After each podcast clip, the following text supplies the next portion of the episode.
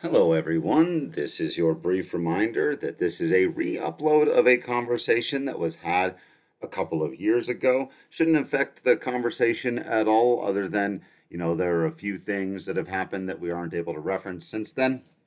And one quick spoiler warning for like the middle of Final Fantasy Tactics. Ira throws something out in the middle there. Otherwise, should be good to go. Remember that uh, the next episode on your podcast app will come out uh, on the next weekday. But if you can't wait to listen, all of the episodes are available, 50 more up through the end of Final Fantasy VII on patreon.com slash ffweekly for just one dollar. And if you're interested in more Final Fantasy talk, more video game stuff, my thoughts on comic book movies and Star Wars and professional wrestling and sports, well, you can head over to patreon.com slash DC Productions.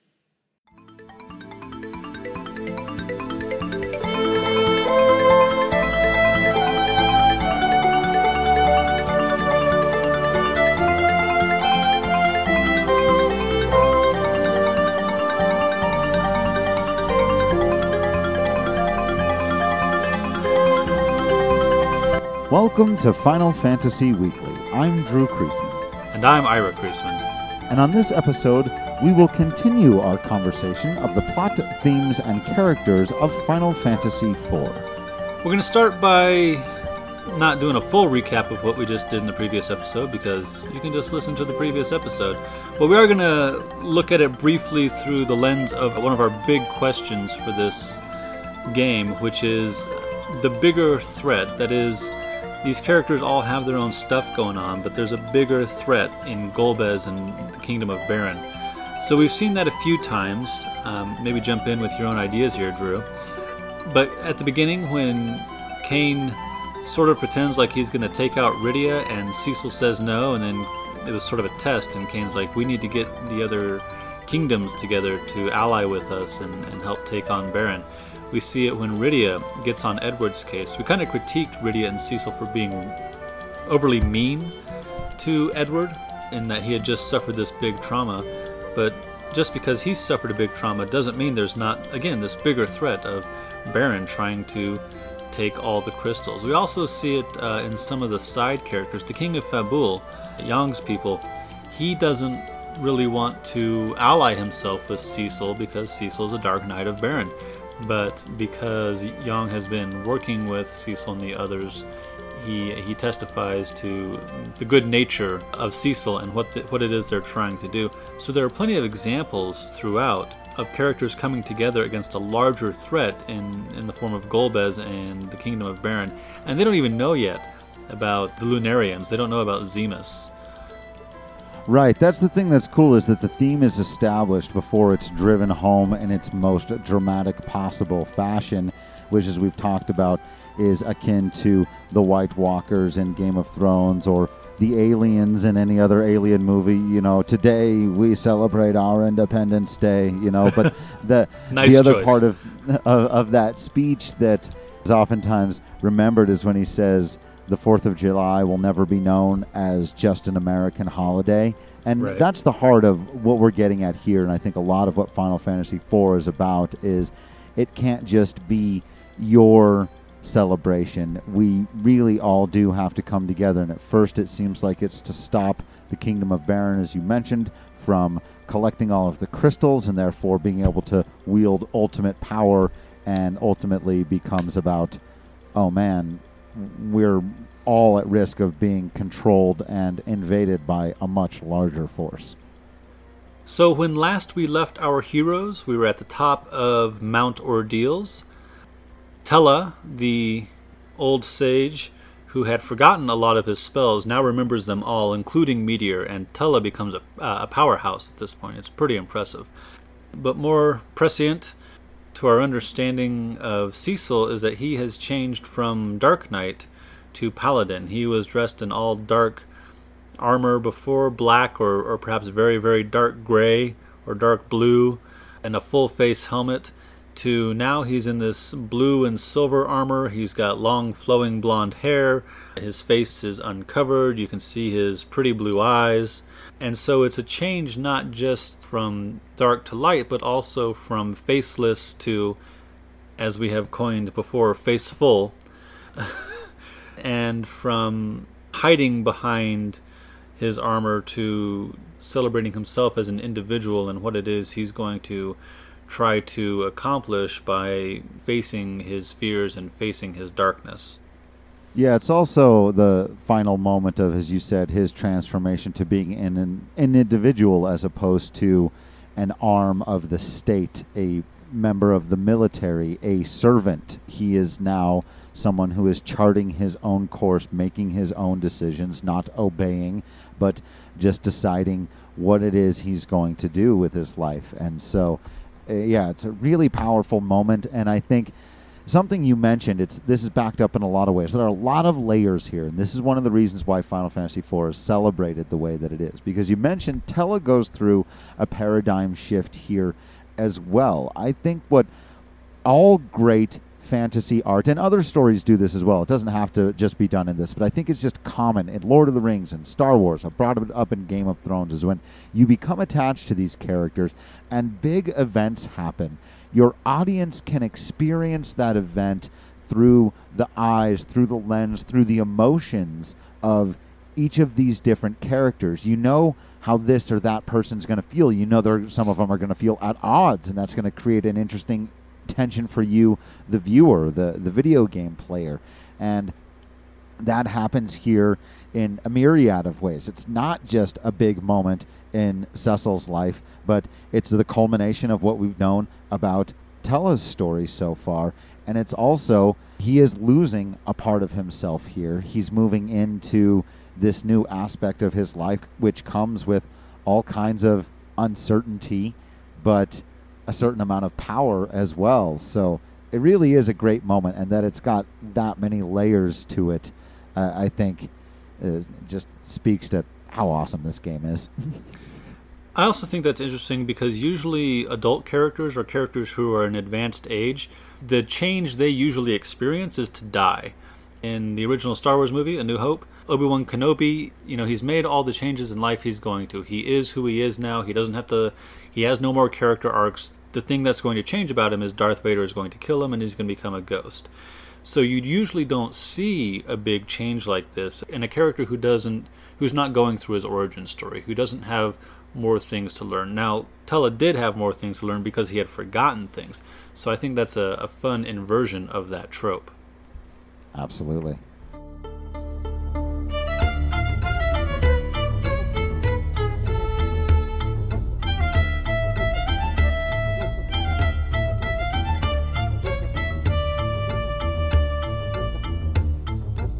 The next things that happens is our heroes come back down from Mount Ordeals, and the Elder gives Cecil the myth-graven blade, thus named because the legend of Mysidia is engraven upon the blade. The legend of Mysidia is what the Elder uses to justify sending Cecil to Mount Ordeals. I think it's unclear whether or not the Elder knew Cecil was going to change from a Dark Knight into a Paladin. I am going to read the version from the Nintendo DS remake because though the Super Nintendo version is the one that holds a place in my heart, it is a bit awkward. Birthed from womb of dragon's maw and born unto the stars, by light and darkness cast aloft, our dream tide oaths resworn. Moon is swathed in ever light, ne'er again to no eclipse. Earth with hallowed bounty reconciled. Yet fleeting is the reverie when moon from shadow has aggressed, guided forth anew by light made manifest. Two bound by ties of blood, by time and fate, when rest apart unto lunar light and Gaian breast. What do you suppose that means, Drew? It was all that lunar light stuff and all that Uh-huh. transformation of light. I mean, again, it's all in there, man. And I get prophecies and the language is a bit dense, and you're not expected to know what any of that really means other than understanding, obviously, that Cecil has just gone through his transformation from dark to light. But Right. all that lunar stuff probably just sounded like fancy wording the f- first time you heard it. Right, right. Two bound by ties of blood. I don't know what that means. Right. Uh, uh, yeah. the, a bloodline plot reveal to come later. Sure. So, yeah, it's That's one of the things I really do love about prophecies when done well is that they allow you to foreshadow without giving away. And maybe it's some people see it as a cheap writing tactic. I think when you've got such quality themes and characterization and arcs and earned twists and things like that, you can afford to do a little bit of your foreshadowing through prophecy. And again, it's relatively common in sci-fi in a word we're, we're going to learn really well in this podcast or if not especially in the next episode of the podcast especially is speculative fiction. Right. And i do have a bit of problem with with prophecies and foretellings and whatnot. I think it can be as you say kind of a, a cheap way out in this case i think it works fairly well particularly because the elder of mysidia has one interpretation and king Giott of the dwarves who we will meet shortly has another interpretation so the elder of mysidia believes that Cecil is the one who has been birthed from the maw of the dragon. He has cast his darkness aloft, and so on and so forth. And that's why he justifies giving Cecil that myth graven blade after becoming the paladin. Yeah, and I think that's one of the things as you just got to. It's one. Of, I'll bring it up again where Game of Thrones succeeds is because they've got this big prophecy as well, but a bunch of people interpreting it differently, and it's been responsible for creating havoc. Like some of the worst actions done in that series have been in the name of trying to fulfill this prophecy, which may not even really be a thing. It may just be an old story that people are twisting and turning about. And so I, I think it serves similarly here. Like it can be some foreshadowing for the player, for the viewer of the story, but it's also a source of conflict within the story, which is what I think makes for a good prophecy in terms of storytelling and writing at least helps anyway. Cecil and his compatriots make their way to the Devil's Road. I think in the Super Nintendo version it was called the Serpent's Path. It's basically futuristic teleportation technology. And since Cecil is a paladin now, he can use it. And they get into they're they're able to use it to infiltrate Baron. So they get to Baron and they quickly find that Golbez has, of course, brainwashed the soldiers of Baron, and they make their way through the castle and they, they run into our old friend Yang. But Yang has also been brainwashed by Golbez. So there's a fight. This is the second time that one of our former party members, teammates, brothers in arms, yes. has attacked us. Yes. It doesn't take a lot to bring Yang to his senses, though. All it takes is a quick fight. All you need to do to bring a monk around to his to his proper way of thinking is to fight him, I guess. Which does play into a little bit this question, and this is one of those things that I've always found interesting in stories, again, often appearing in speculative fiction, because where else are you going to have mind control? But are certain people more akin to being taken advantage of in that way? That's a question that'll be asked later in this game. And even the two different ways we've seen Kain. as we said when we talked about Yang, when we said what is his defining attribute among this cast of characters, that he has his stuff together a lot Right. more than the rest of these people. And I don't think that this is an accident or that this is I think some people would even say this is an inconsistency. How come you just beat up Kain and or I'm sorry, you just beat up Yang and he's fine, but Kain, you know, you fight him and nothing happens. He's still under mind control and I think there's a comment being made about which of those characters has their inner core, their inner strength more figured out at this time in their lives. So the king of Baron is revealed to be the archfiend of water, Cagnazzo. It's not clear how long the king has been Cagnazzo or, or how long Cagnazzo has been standing in for the king. Certainly since they started, since Baron started their conquest. But does that mean it was the Cagnazzo who asked Cecil to take up the Dark Blade? Or, or was it actually the king of Baron? Was it Cagnazzo who took in Cecil and Kain and the rest, or was that actually Cagnazzo? It's it's That's Because- a great question for me to launch into a quick diatribe point of mine. This is purposeful ambiguity. This is not a plot hole. This is a loose end. And people get those things mixed up a lot. But it's never told to the viewer exactly when the changeover happened, though it's heavily implied that at least the original attack that we saw at the very beginning of the game, that was because Cagnazzo was trying to obviously put this plan in place to get all the crystals. But yeah, I think that's kind of cool and interesting. And it's one of the things, again, if I may jump way forward in the series and make a, a point, if back in the day there had been DLC and you could do episode King of Baron, I would be very interested. I think that could be an interesting side story to see how that happened and how, you know, whatever did happen to the original King of Baron. And I'd like to see some of their relationship with him and Rosa and Kain and Cecil when they were kids. We don't get any of that. It's all heavily implied, and that's also okay. Apparently, I th- we should have expanded our expanded universe episode to include more. What DLC would you like to see? I mean, we did that a little bit, but it can Yeah. continue to be an ongoing conversation because why not, right? And I think that's something that people mess up all the time. They say, well, this wasn't explained. Not everything has to be explained. Right. And it's okay if it's interesting enough to go back later and explain it. So our heroes fight Cagnazzo. They defeat the elemental archfiend of water. They also fight Baigan, that, that kind of slimy dude who told on Cecil at the beginning of the story, uh, who turns out to be a sort of demon in disguise. But uh, as they are leaving. That's one of those pieces of catharsis that Final Fantasy often gives you that real life doesn't.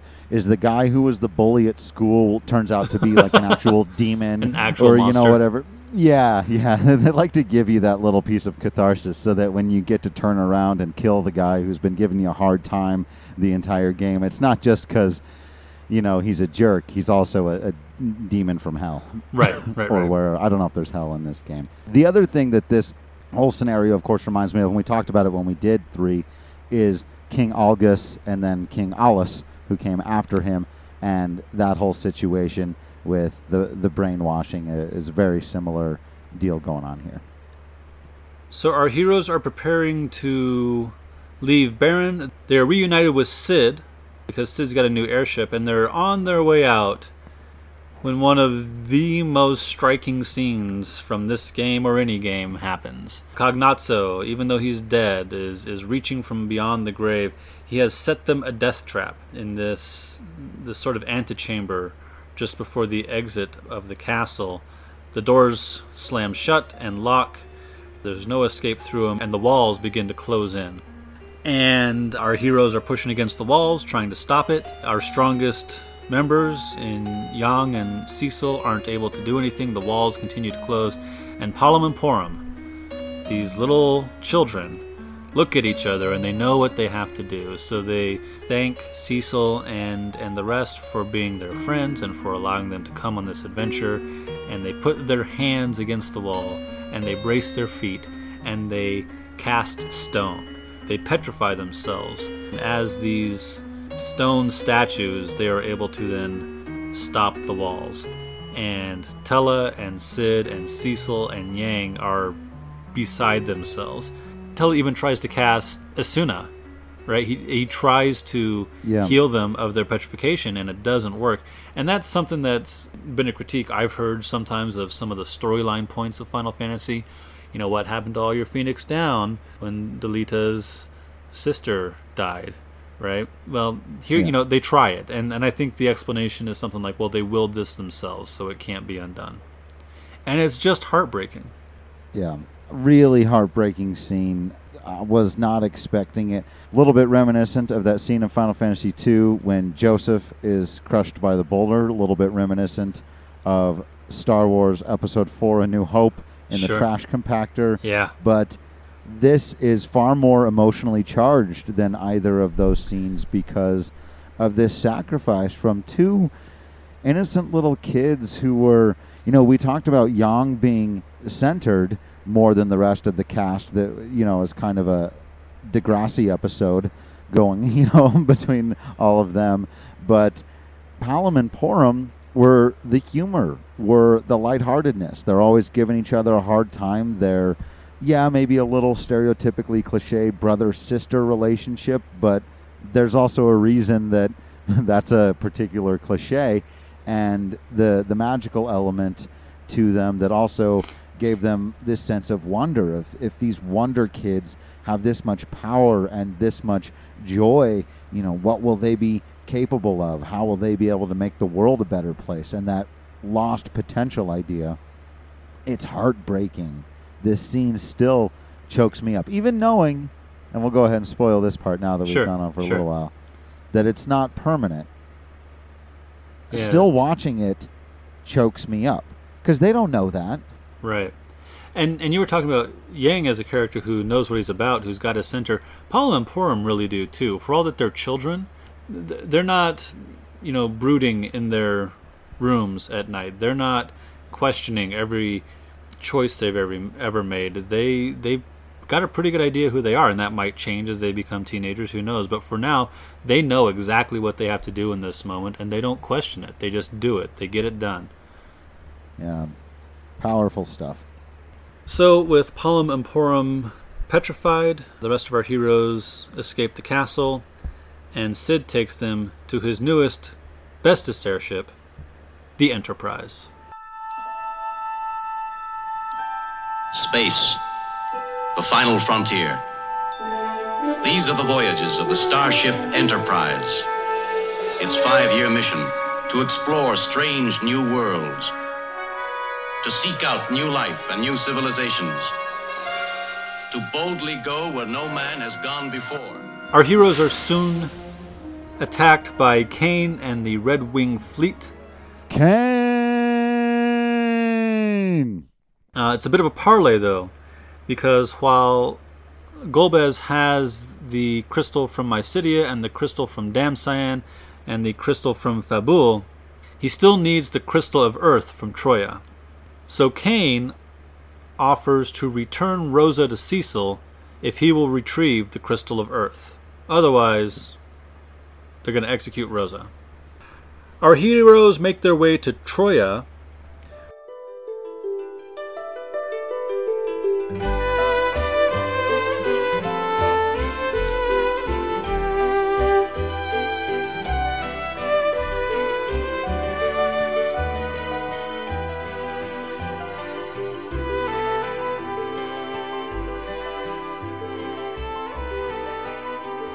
And Troya is an interesting town. It's a matriarchy, and all the roles that would usually be filled by men are filled by women. And there's a council of eight women, the Council of Epopts, E P O P T S.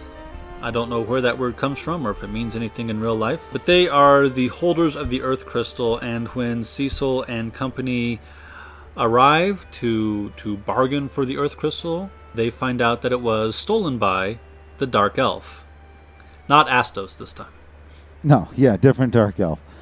But a lot of fun little quick parallels to the previous games in succession here. And in Troya, they find another one of our heroes who was lost in the shipwreck. Edward the Bard is here. He has been injured. He's being tended to by the people of Troya. Uh, he's still injured, though. He cannot go with us to the cave of the Dark Elf. But he does give the party an item called the Whisper Weed that he thinks will be useful to them because it will allow him to communicate with them. And what is a bard if they cannot communicate? Indeed. It's also explained at this point that the Dark Elf has only one weakness metal.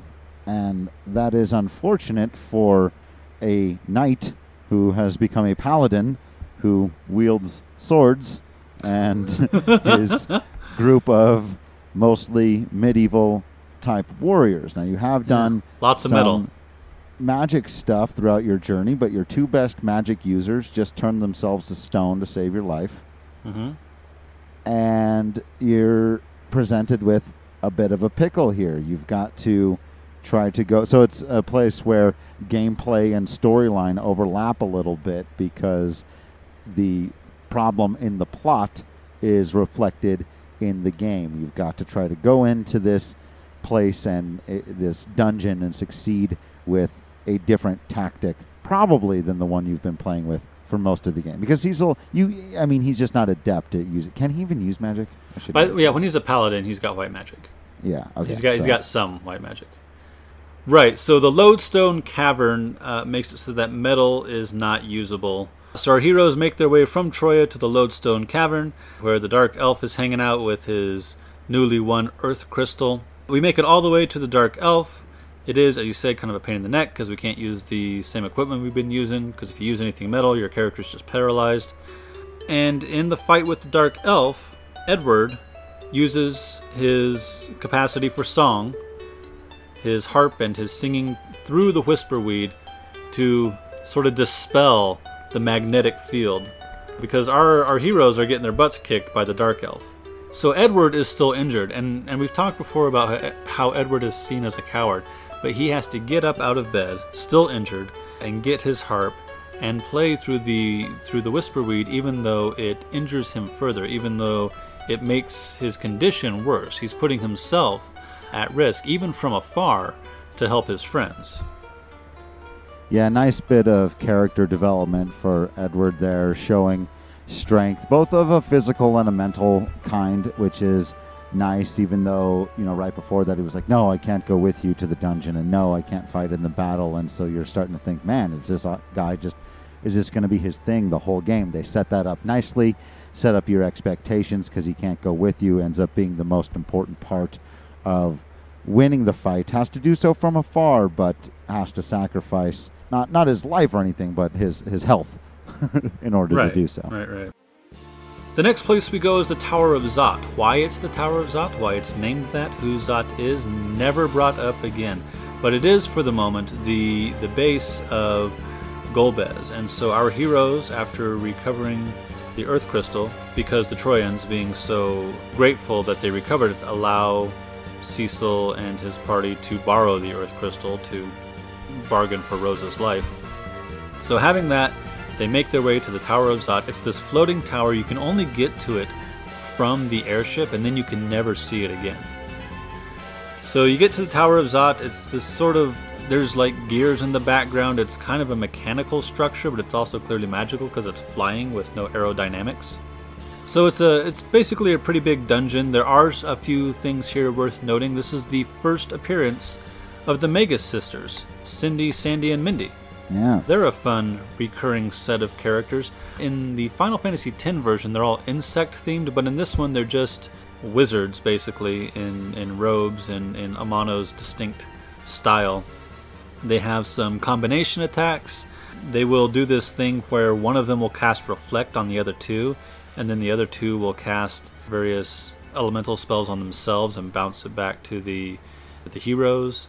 So, with the heroes try to cast spells, they're just reflected. That's a fun bit of strategy to play with. After defeating the Magus Sisters, they make their way to the top of the tower where they find Golbez and Rosa. Cecil straight up gives Golbez the Crystal of Earth, and Golbez goes back on his word. He refuses to return Rosa. Then Who'da Tellah. What a yeah, jerk. I know. Bad guys, honestly. Then Tellah furious for all the right reasons, and now empowered with the spell Meteor, leaps into battle against Golbez and casts his greatest spell, trying to avenge his daughter Anna. It's not that it doesn't do anything. It doesn't kill Golbez, but it does break Golbez's hold on Kain. Ah. That said, Golbez defeats the party and is preparing to kill Cecil when suddenly he can't bring himself to, and he retreats. I wonder why that is. Yeah. This is Tellah's last hurrah. There are a lot of almost deaths. We talked about Yang going overboard and then being found in Baron. We talked about Edward going overboard and then being found in Troya. Well, here it looks like Tellah's dying, and that's because he is. Yeah. So this is really of main party characters who spent a big chunk of the game as a member of your party. This really is the first death. There have been NPC deaths in some of the earlier games, but this is the first one of Right. main cast and because I think I'd been set up with the other ones to think he was going to come back, I kept expecting him to and you know when it doesn't happen, so I'm not sure if it was less or more impactful because of that by the time you realize like oh no, he's he's not coming back. Yeah. That's it. And it's I mean, Joseph, as, as I talked about when we did the Final Fantasy II episode, like that was a surprise when that boulder crushed him. Seeing Scott die in bed at the beginning of Final Fantasy II, you know, it wasn't that impactful. Minwu dying was a bit much. But yeah, this is the first one that really, while I liked all those characters well enough, I was not as attached to them as I was attached to Tellah. And yeah, this this hurts. Yeah. And I mean, I was kind of attached to Doga and Unai. Sure, but sure. Still, not not at this level. Not with Tellah. And you also, he had kind of already experienced his tragedy, as we had talked Right. about, and he had gone through this thing with Anna, and so you kind of thought he would get to avenge her, at least, but he doesn't. He does not get to avenge her. He dies in his attempt, and Right. it's left up to the rest of our heroes to avenge them both. And we had sort of talked about how sometimes a, a character of advanced age, their next change is to die. In A New Hope, Obi Wan Kenobi is basically there to be a mentor and then die, so Luke can go on and do his thing. Unai and Doga also fulfilled a, a similar role. They were these already experienced characters, they'd already had their adventures, they were at the end of their stories, and it didn't really feel that way with Tellah. It felt like there was still more for him to do, and I think that's what makes it harder. At the top of the tower, our heroes find Rosa, and she is bound underneath a giant metal ball that is going to crush her. Unless, unless it is a giant metal blade that's going to chop her head off. This is the difference between the North American version and the original version. I, for the longest time, thought, yeah, they were just going to crush her with this giant metal ball. Turns out, no, that was censored. Uh, it's it's really meant to be a blade. It's a basically she's she's tied to a guillotine. Yeah, that's pretty gruesome. Yeah. They are able to free Rosa, and Kain now is also free, as we said, of Golbez's mind control. So with this party, they they fight the Archfiend of Wind, Barbariccia. This is uh, whereas in the original game it was the Fire Fiend who was the lone female fiend, and in this case it's the the Archfiend of Wind who is the lone female fiend. Just to note it. And once they have defeated Barbariccia, as our archfiends thus far so have uh, in death. They have one more thing they can do, and Barbariccia's is to make the Tower of Zot collapse. So Rosa, with her white magic, has teleport and teleports them back to Baron Castle. So Kain, now free of mind control and awfully remorseful, explains Golbez's plan. Golbez is seeking the crystals, including the four dark crystals, and this is the first mention of them, to open a way to the moon. Not sure why he wants to do that, but that's what he wants to do. So now that he's got the four crystals of the surface world, because remember we just gave him the earth crystal, he is now going to the underground where he's going to seek the four dark crystals. And again, these are not light and dark as in good and evil. It's light as in the surface world and dark as in the underworld. And it's not a an underworld as in the the world of death. It's the underworld as in tunnels where the dwarves live. Yeah, it's a literal subterranean area. And this is fun because we love our paradigm shifts, and we get two here, as we kind of did in Final Fantasy III, where they're like, no, you're one of many floating continents. It's like, no, here there's not just the world you know and all these kingdoms who are fighting each other. There's this subterranean level, and did you say he's trying to go to the moon? Yeah, yeah, the moon, the moon. We'll get back to that. The moon is important in this. I don't know if we've mentioned, but there are two moons, and they might be important to the end of this game. Might play a role. So Kain has an item that will open a way to the underground that he got from Golbez. So it's good we got him back on our side. The Enterprise takes our heroes to the underworld and right into the middle of a battle between the Red Wings and the Dwarves. And you might think, well, geez, the Dwarves seem awfully outclassed since the Red Wings have airship. Well, no, the Dwarves, the Dwarves have tanks. Yeah, yeah. They have like advanced war war level weaponry. and and and suddenly because it's been made a very big deal if you talk to a lot of the NPCs throughout this world they're all talking about the military might of the kingdom of Baron and the fleet of airships it's been made a very big deal as it would be if you lived in what was mostly a medieval type of society and all of a sudden there were flying machines that would get everybody's attention and now we're seeing uh, flying machines. What, uh, whatever. We got cannons. We have tanks. We can. We have like surface to air guns. So, because the Enterprise came into a fight right in the middle and weren't expecting it, they crash land near the dwarven castle. And there they're able to take refuge. They meet with King Giott of the dwarves, his daughter Luca. King Giott wants to use the Enterprise to fight off the Red Wings, but it's been damaged enough, and also the heat of the underground is a bit much for it. It's going to get some mithril plating later to, to make it able to fly over lava, which is cool. And Giott uh, assures them that though Golbez already has two of the dark crystals, his crystal is safe. But then, then we come upon one of the creepiest musical themes ever in an early Final Fantasy.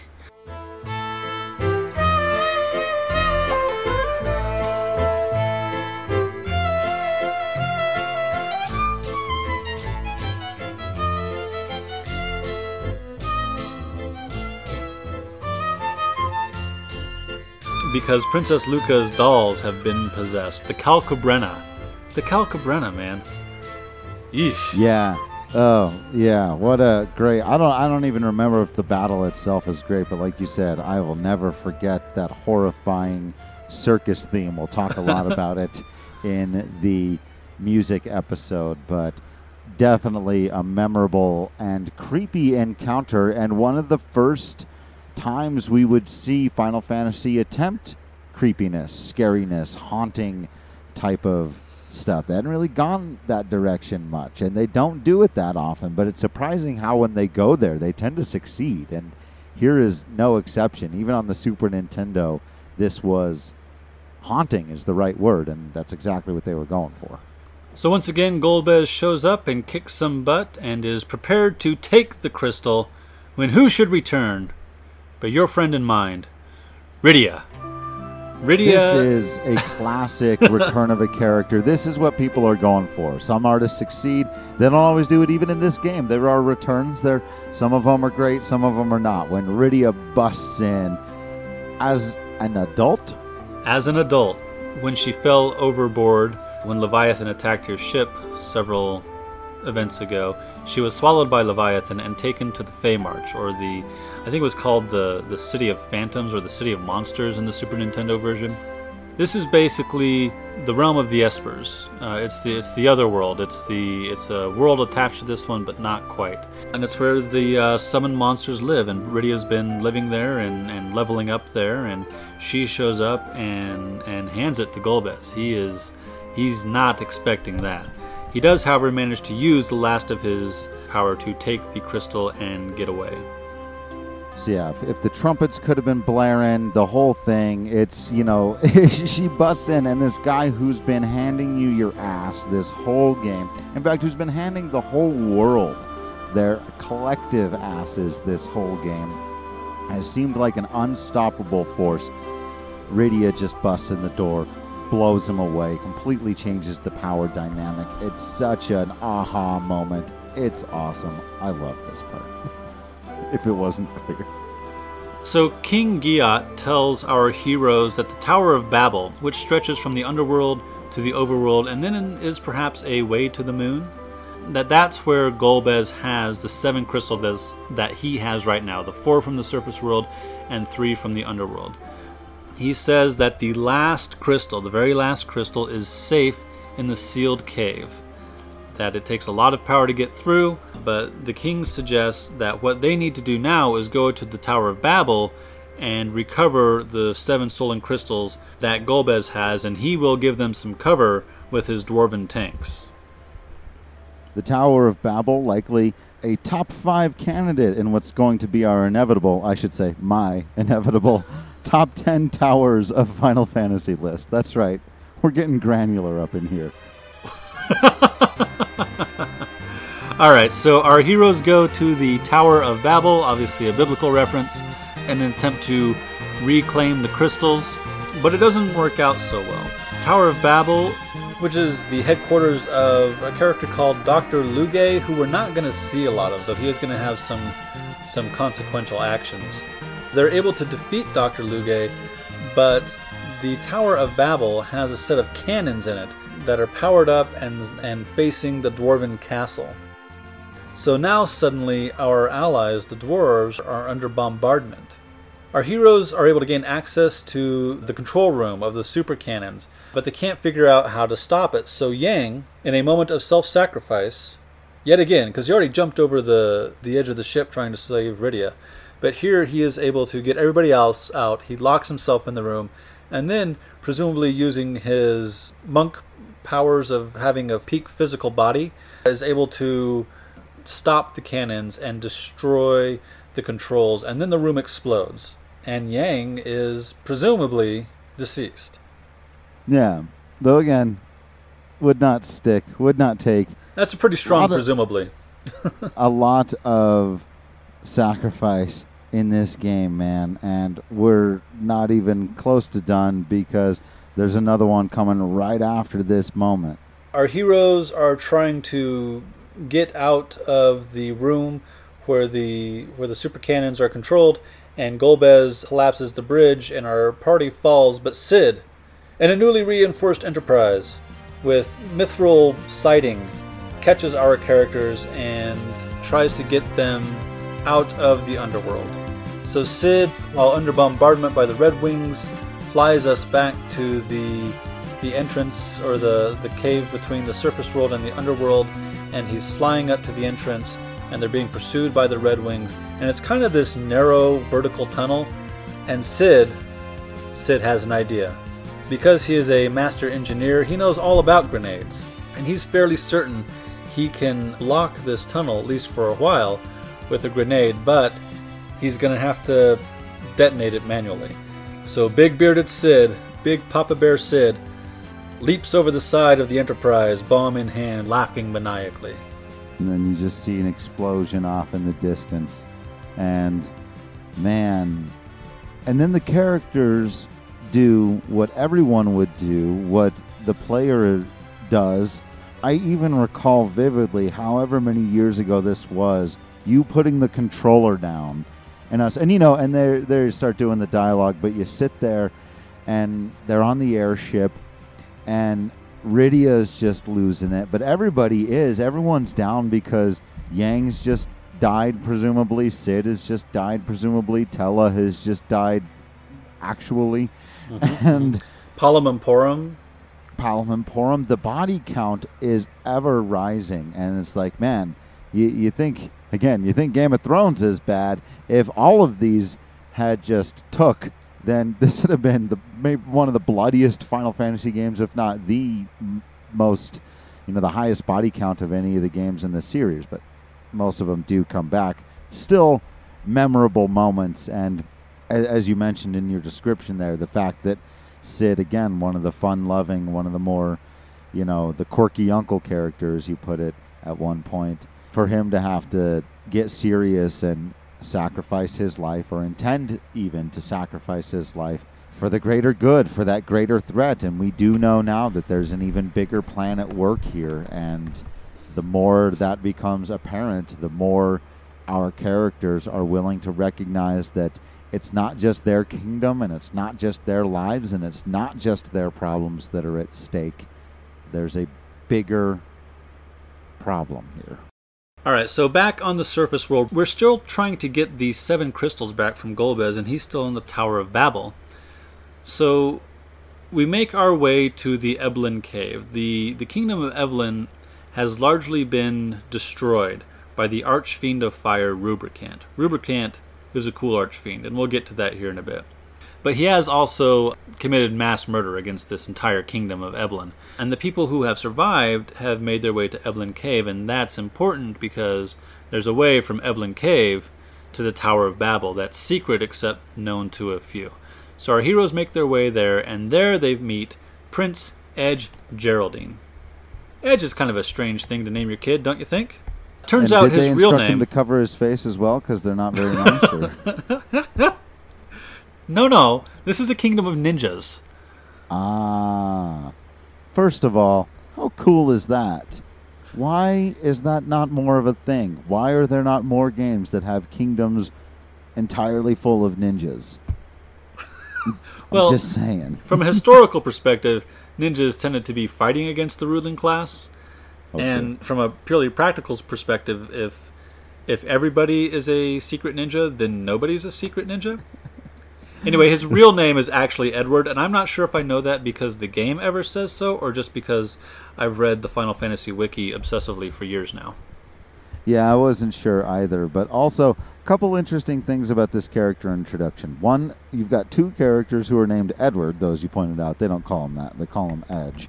But secondly, pretty late in the game to introduce a new main character. They wouldn't do that often, either before or after this. Introduce main characters after like several others have died, and you know, Right, a right. lot has happened as as we've discussed before now.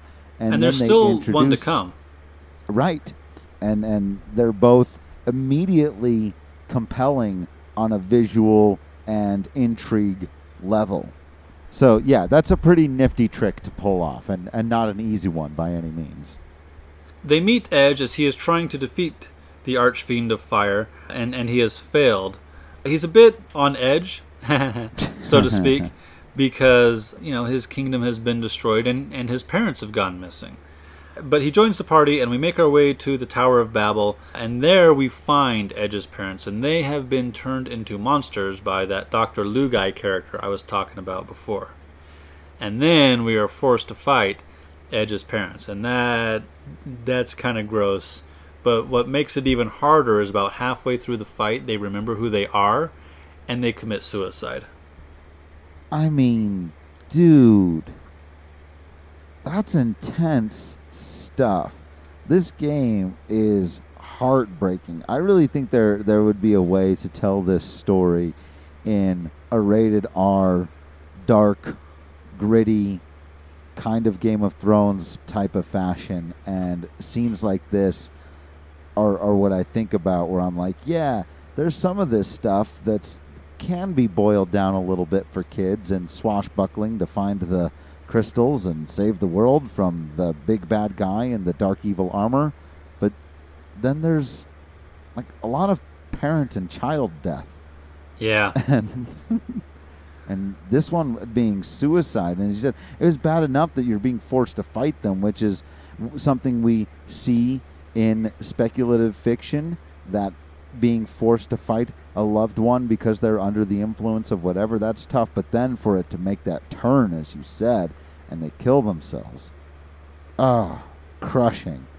Another moment in this game that's just soul wrenching Edge blames Rubicant for his parents' death, though Rubicant assures the party he had nothing to do with turning them into monsters, and he finds that kind of gross. Even so, uh, our characters attempt to fight Rubicant, but there's a trap door, and they fall for it, I suppose. they, they fall for the They fall door. through it. They fall through the trap door. Fortunately, they are saved by. Hang on a second. They're saved by Sid. Sid, Wait it turns minute. out, he was rescued by the dwarves, and there's this new airship they've got called the Falcon, and it also has mithril plating so it can fly in the underground no problems. But once again, our characters have failed to to go to the Tower of Babel and find Golbez and get the seven crystals. So they make their way back to the dwarven castle, and King Giott says, All right, we've failed several times now. Obviously, trying to collect those seven isn't going to work. We've got to get the eighth so we can make sure it's safe. So he gives them the key to the sealed cave to get the last crystal.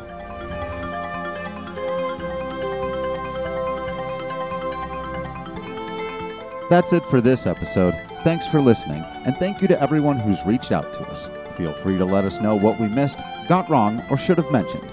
You can follow us on Facebook and Twitter at FFWeeklyPod, or you can email us at FinalFantasyWeekly at gmail.com. Join us next time when we question Cecil's chauvinism, meet the Hummingways, and go to the moon.